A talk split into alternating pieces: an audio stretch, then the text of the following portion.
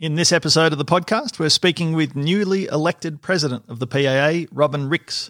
Robin has been involved on the committee of the PAA for the past three years in her role as treasurer on the back of her career previous to Pilates in the financial services industry as an actuary and involved in a range of areas of business management. Robin holds a Bachelor of Arts in Architecture alongside her Diploma of Professional Pilates Instruction from here in Australia and is a second generation Pilates instructor and trainer from the Pilates Master Mentor program with Lolita San Miguel out of Florida. Robin owns and teaches from her studio Pilates Works on the lower North Shore of Sydney. One of the goals of this podcast is to expand the conversation around the contribution the PAA aims to make to the Pilates industry. So I'm very much looking forward to discussing with Robin her aspirations in her role as president in working towards seeing the Pilates industry improve as a professional, cohesive, and supportive community that brings the joys and benefits of Pilates to as many people as possible. Robin, welcome to the show. Thanks, Bruce. Robin, could you give us an overview of your personal background? It's an interesting fork in the road coming from financial services into the Pilates industry. Bruce, I'd start by saying that I feel like I'm a really lucky person. I was one of six children. I grew up on a farm in Queensland. And whilst my childhood was pretty tough, my parents were not very well off. I think it actually taught me a lot of things about being part of a community, sharing in a big family like that. I moved to Sydney when I was 17 to do actuarial studies because it wasn't available in Queensland. I spent a few years working for a couple of different companies. The last company I worked for, they moved us around. They didn't ever want us to get comfortable in our jobs. And so I got to experience a whole heap of different roles in the company administration, HR, investments, marketing.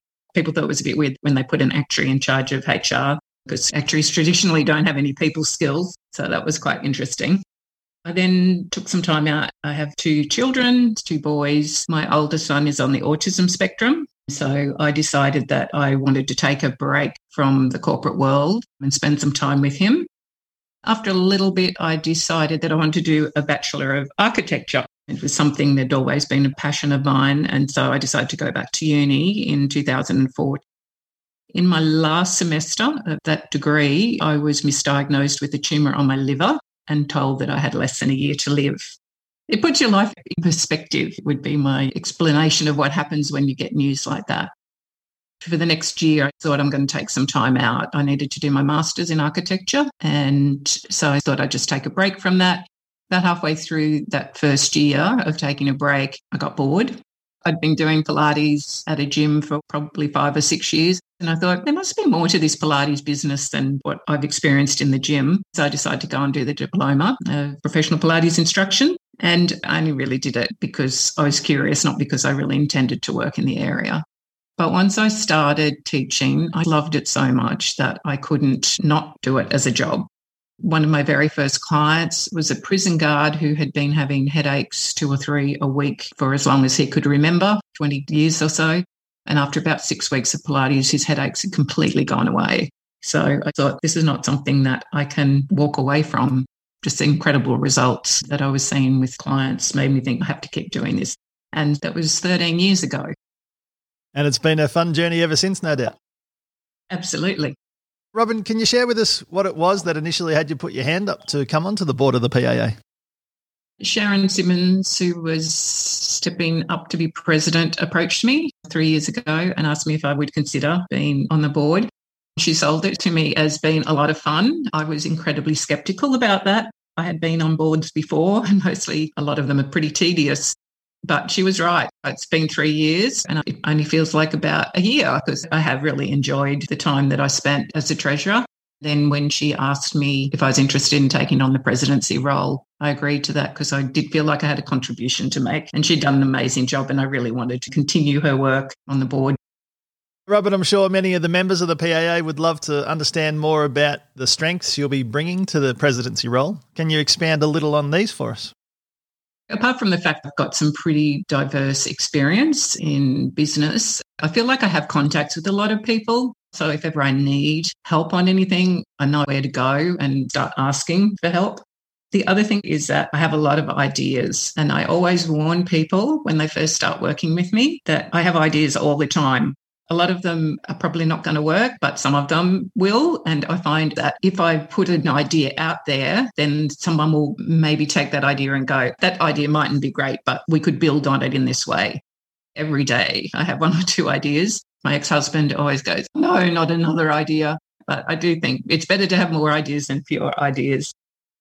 It sounds like there's no shortage of creativity in your Pilates classes when you've got a couple of amazing ideas on a daily basis. Hopefully, I'll run a class for members sometime soon and we can share some of my ideas on different things that you can do. At the same time, I also have a lot of compassion for people. I run my own business, I have a studio in North Sydney with a couple of staff who are amazing. So I have a good understanding of what it means to be a Pilates instructor and also what it means to run a Pilates business. And the willingness to hear new ideas is a huge opportunity for members of the PAA to reach out to you. And it's a big part of the podcast to make the committee as accessible as possible to float your ideas and being hugely receptive to what the members are requiring of the PAA. It's one of the things that I have been thinking about quite a bit. How do we ensure that the committee is getting sufficient feedback? Whether we need an electronic suggestion box for people to drop in ideas Already, I've had a few phone calls. One person rang me upset about something, and we managed to find a solution to a problem that they thought was intractable. I do want to hear from people. If you want to ring me or email me on robin at pilates.org.au, I am always really happy to talk to people. I think that's a big part of continuing to expand the PAA and the conversation around Pilates to get industry support that makes a real difference to what is happening in and out of many studios it's been a tough time for a lot of people. That's for sure. I think you win understatement of the week with that comment. Robin, I often find there's a significant driver or a mission behind the leaders who take on roles such as the presidency that you've just stepped into. Can you tell us about your personal mission and motivations in this role? I've always felt it's important to have your own personal mission statement, and then it makes it easier to make decisions about what you do and don't do. It used to be, when I was in the corporate world, to be successful, but never at the expense of another person. And I think I saw plenty of people who didn't live by anything like that mission. And I think as a woman, at the time that I was coming up through management ranks, women were very uncommon. And a lot of the women had bad reputations for stepping on people in order to get places. I was very determined that I not be one of those people. I since then have changed my mission statement. So now it is that I would like for 95% of people who have contact with me for their lives to be better. Clearly, being a Pilates instructor, I get to do that a lot. You might wonder why it's 95%, not 100.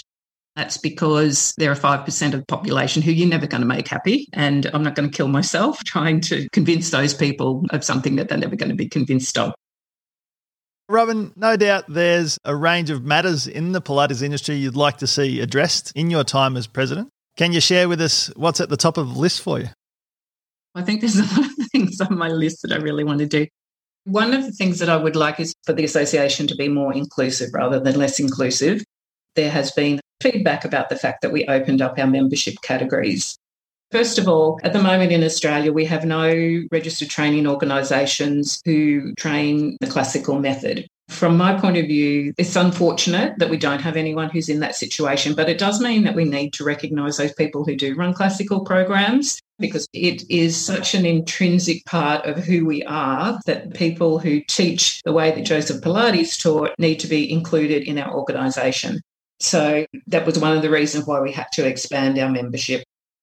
Can you just detail that for a moment, Robin, to clarify this specific detail for the members and listeners of the podcast? What I'm hearing is that the original Joseph Pilates lineage, if we use that word related to classical Pilates or authentic Pilates or original Pilates, that hasn't married up with the educational standards that stand up in the Australian curriculum infrastructure in a way that original Pilates isn't being taught at diploma level currently and all of the providers of diploma level and advanced diploma level and even certificate 4 level training may be considered as contemporary Pilates rather than classical Pilates. Am I on the right track with my thinking there? And therefore, I completely uh, understand the angle you're coming from that those two need to be married up in a really important way. The difficulty is that becoming a registered training organisation is a massive undertaking. It's expensive to do it and it takes a lot of time and the ongoing compliance. So I can understand why people choose not to go down that road. And I do really appreciate the people who do become registered training organisations. But we still have to honour that history and those people who are training the way that Joseph Pilates taught. And your participation in that is your time with Lolita San Miguel, training with her in Florida. Yeah, Lolita, amazing person. If anyone wants to read her book that she's just released, it's very interesting reading. She was reasonably contemporary in her work. So I wouldn't say that I've had that much exposure to the classical work. I guess the other issue for me is that when we look at programs for people to become Pilates instructors, we have a set of criteria that the courses have to meet. It's not sufficient to just be a registered training organisation because some of the registered training organisations don't meet our criteria. But some of the courses who are not a registered training organisation do. I find that point in particular fascinating because what we're speaking of here, I think, is the importance of the alignment to what it is that actually makes Pilates special. The essence of Pilates must be addressed. And that's what I think the importance of the PAA's role in this peak body position really has to uphold beyond just the fact that it's well structured, it's got a classroom format, it's got X, Y, and Z that satisfies education requirements from the government, who, with all due respect, don't actually know the importance of what makes a great Pilates coursework structure. And I think the PAA holds this really important central point of view. Am I on the right thinking there? When you're asking originally, what are my goals? At the moment, ASQA, who certify registered training organisations, do not come to us and ask us what our standards are. And that's something that I'd really like to change because I think here we are setting standards, they're approving Pilates courses, and there's no dialogue between us. And that makes no sense to me. That would be an amazing relationship to help foster and to bridge that gap. I think it would ultimately assist consumers with a lot more clarity around what they're actually getting trained in. The other thing I'd like to go back to is when we expanded our membership levels, one of the reasons for doing that was that we were hoping to bring people into the Pilates fold who would like to get more education. My situation where I was doing gym Pilates and then I wanted to learn more and decided to then do the course. So, by expanding our membership levels, one of the things is we will have people who don't have diplomas who will be members of the association, and then we can show them what other programs there are. So, intention is that we will bring more clients to our existing training bodies to help them upskill people who have maybe dabbled in Pilates but haven't gone the full studio route. It's an interesting spectrum to try and deal with, I think, as the peak body in the PAA to deal with the varying degrees of which people choose to dive into the depths of Pilates. The highest qualifications, the advanced diploma in Australia, but also there's some extensive apprenticeship based classical training courses that are up there as well. And then potentially you could consider just a one or two day feeder course or taster course in many ways. So, to deal with that full spectrum, I think it's a great thing for the PAA to address. Yeah. And we're a small profession. The estimate is that there's 9,000 Pilates and yoga teachers in Australia. We don't actually know the split between the two, but I would say we're about a third who call themselves Pilates instructors. So we're a small industry. A small but passionate industry with lots of great work to be done to help the community. Correct. Robin, one of the most common frustrations I hear amongst industry colleagues that I'm in contact with is the fragmented nature of the Pilates industry bodies. I'm going to assert that this is something that you certainly find frustrating also. Can you speak to how you feel this can be addressed with more coherence amongst the range of factors that currently influence the Pilates industry? As I mentioned, we're a small industry, and I find it amazing that we have two industry bodies. If ever I talk to anyone outside our industry, they just go, that's completely crazy. The amount of duplication of work by doing that, to me, it's just a complete waste of time for two organisations to run. And now we have a third organisation that's representing accredited Pilates professionals. And my view is that we need to pull together as a team. It's not in our interest to be divided in any way. We really need to be one voice and working together. We're so much stronger together than we are in separate little camps. It's going to be great to get that alignment. And I think it's going to make a significant difference to how Pilates is viewed and respected across the board. We often get asked the question about whether we want to be allied health professionals, and we have looked at it quite a number of times. One of the issues is that it takes a long time for your profession to be recognised as allied health. Paramedics have just recently achieved that status, but it took them 10 years to get there. One of the requirements is that you need to have a university course, which we did have at one stage when Dr. Penny Latey was teaching at UTS. My view at the moment is we're more of a vocational training discipline. And I can't really see that a university course at the moment is the right way to go. But it is one of the things that we will continue to address if there is a time that it is an appropriate way to go. But I think most people don't realise what's involved in that. And it is a huge undertaking to get that recognition. Personally, having done a university based sports science degree and then transitioning into Pilates myself, as much as we did run, jump, and throw in our sports science degree, the practical nature of Pilates, I think, fits really well into the vet sector where the vocational education and training nature of hands on practice is so important for becoming a quality Pilates teacher. I think the theoretical side of Pilates needs to be paired with that practical, of course. And coming back to that fragmented conversation, Robin, the consideration is other industries. I know one for sure is the massage industry has in the past been quite fragmented with its industry body.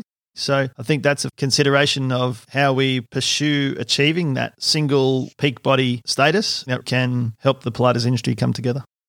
Yeah, we'll continue to work on that.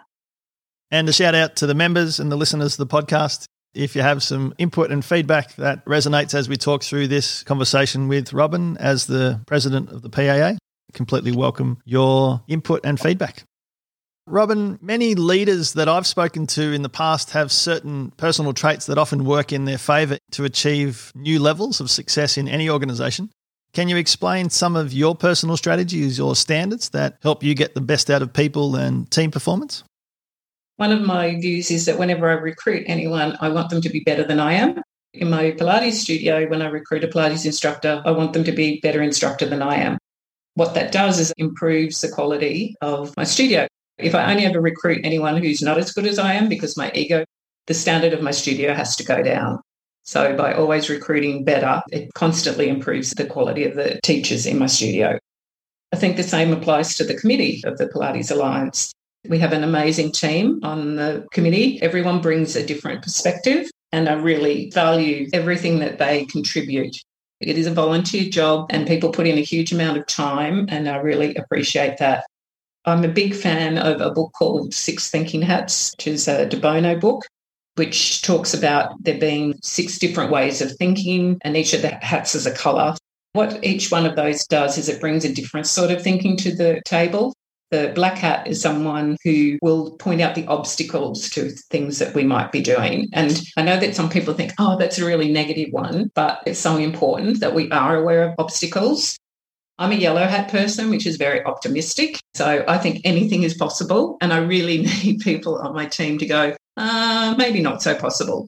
And I give a sailing analogy on this one.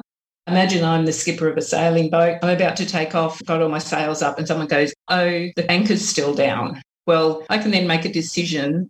Do I keep going with the anchor down and just drag it? Or do I stop and pull it up? Having different modes of thinking, I think, are really important. And I do have lots of different modes of thinking on the committee at the moment. And I think we're going to achieve some great stuff. One of the other things is I often get asked why should someone join the association? They say, oh, it costs $360. What do I get out of it? When we had health fund rebates, I think people saw that there was some value in joining. But for me, it's not always about money because I think setting standards, you can't actually put a monetary value on that.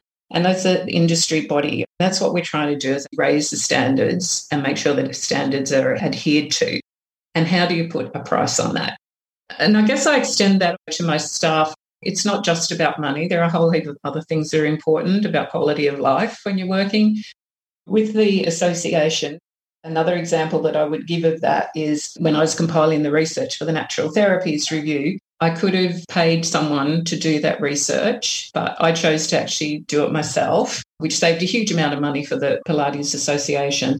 A lot of the other natural therapies that have been reviewed paid people to compile the research. I wanted to do it myself because one, it would save money for us. And secondly, it meant that I learned a lot in the process of doing it.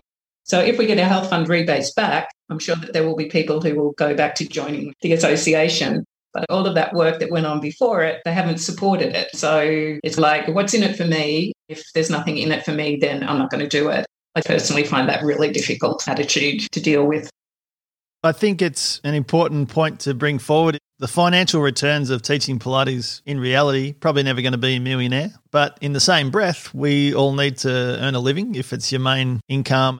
So striking that fine balance and managing that, uh, each of us as Pilates teachers in the industry, I hear you loud and clear moving forward as a collective and working on a common objective as a Pilates industry, as we all contribute to it, I think is one of the key things for it to improve the cohesiveness of the collective. I totally agree. And Bruce, often I will get questions from people saying, why should I go and do a diploma in Pilates? I can make a lot more money running group reformer classes or group mat classes. And I say, yes, you can. There is no doubt that is a more effective way to make money. But there's also a level of reward that comes from teaching the entire repertoire on all of the studio equipment. I'm not going to put someone down because they choose to take that financial road. That's their choice. But I do not think that the emotional rewards are as great as you get teaching on the studio equipment. And as I say, it's really hard to put a price on that. Striking a happy balance, I think, is crucial for us all. Robin, you've had a range of experiences in Pilates beyond Australia's shores, with your time spent in Florida training with Lolita San Miguel, as we mentioned earlier, no doubt amongst many other Pilates events.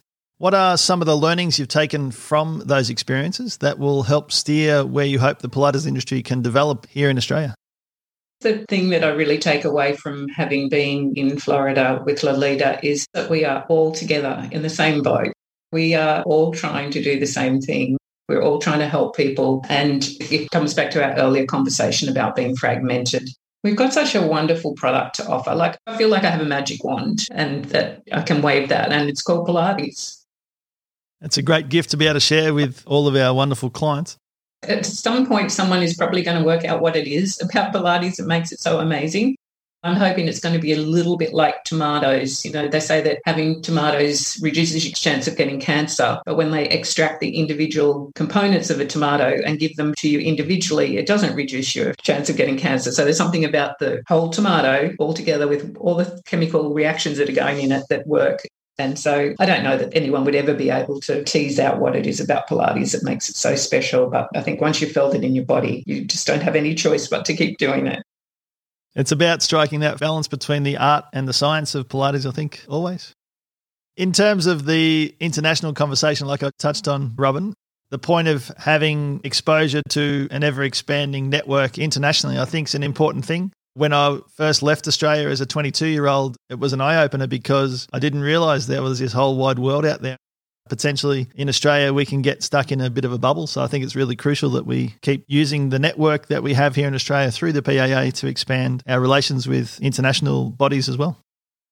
Yeah, before I joined the PAA committee, I was a little bit insular. I just worked in my own little bubble a lot of the time. That's been one thing that I've really enjoyed getting to know more Pilates instructors around the world. I went to London two years ago to study Garuda with James D'Silva, and on the other side of the world, seeing what people are doing. I still just feel like we are part of one big family. It doesn't really matter where we come from, where we've studied. We're all just trying to do this thing that will make the world a better place, which was Joseph Pilates' goal. He used to say that if everyone did Pilates, we would have no wars because we'd all be so happy and cohesive that we wouldn't want to fight with each other. So we should at least do that in our industry. Elevating the spirit at the very essence of it making such a difference to yeah. each of our individual lives. Robin, given the nature of how universally applicable Pilates has become, and on the back of this open mindedness that international conversations often nurture, what role do you hope the PAA can play in helping to improve both the physical and the mental health and well-being of our communities over the coming years of your presidency? To me, it's a given that Pilates does those things that actually improves the physical and mental health and well-being of communities. So, what I want to do is get it out to more people, promote it more. Many, many projects to work on. Thanks so much for your time on the call today. Again, for the listeners to the podcast and members of the PAA, thank you for tuning in and we welcome your feedback and contribution to the PAA, whether it be in a small subcommittee role perhaps or even feedback. We always love to hear that and can get to work on it through the committee's decisions and actions. Robin, been wonderful chatting with you today. We wish you well in your term as the president and very much look forward to regular conversations on the podcast. It's been a pleasure. See ya.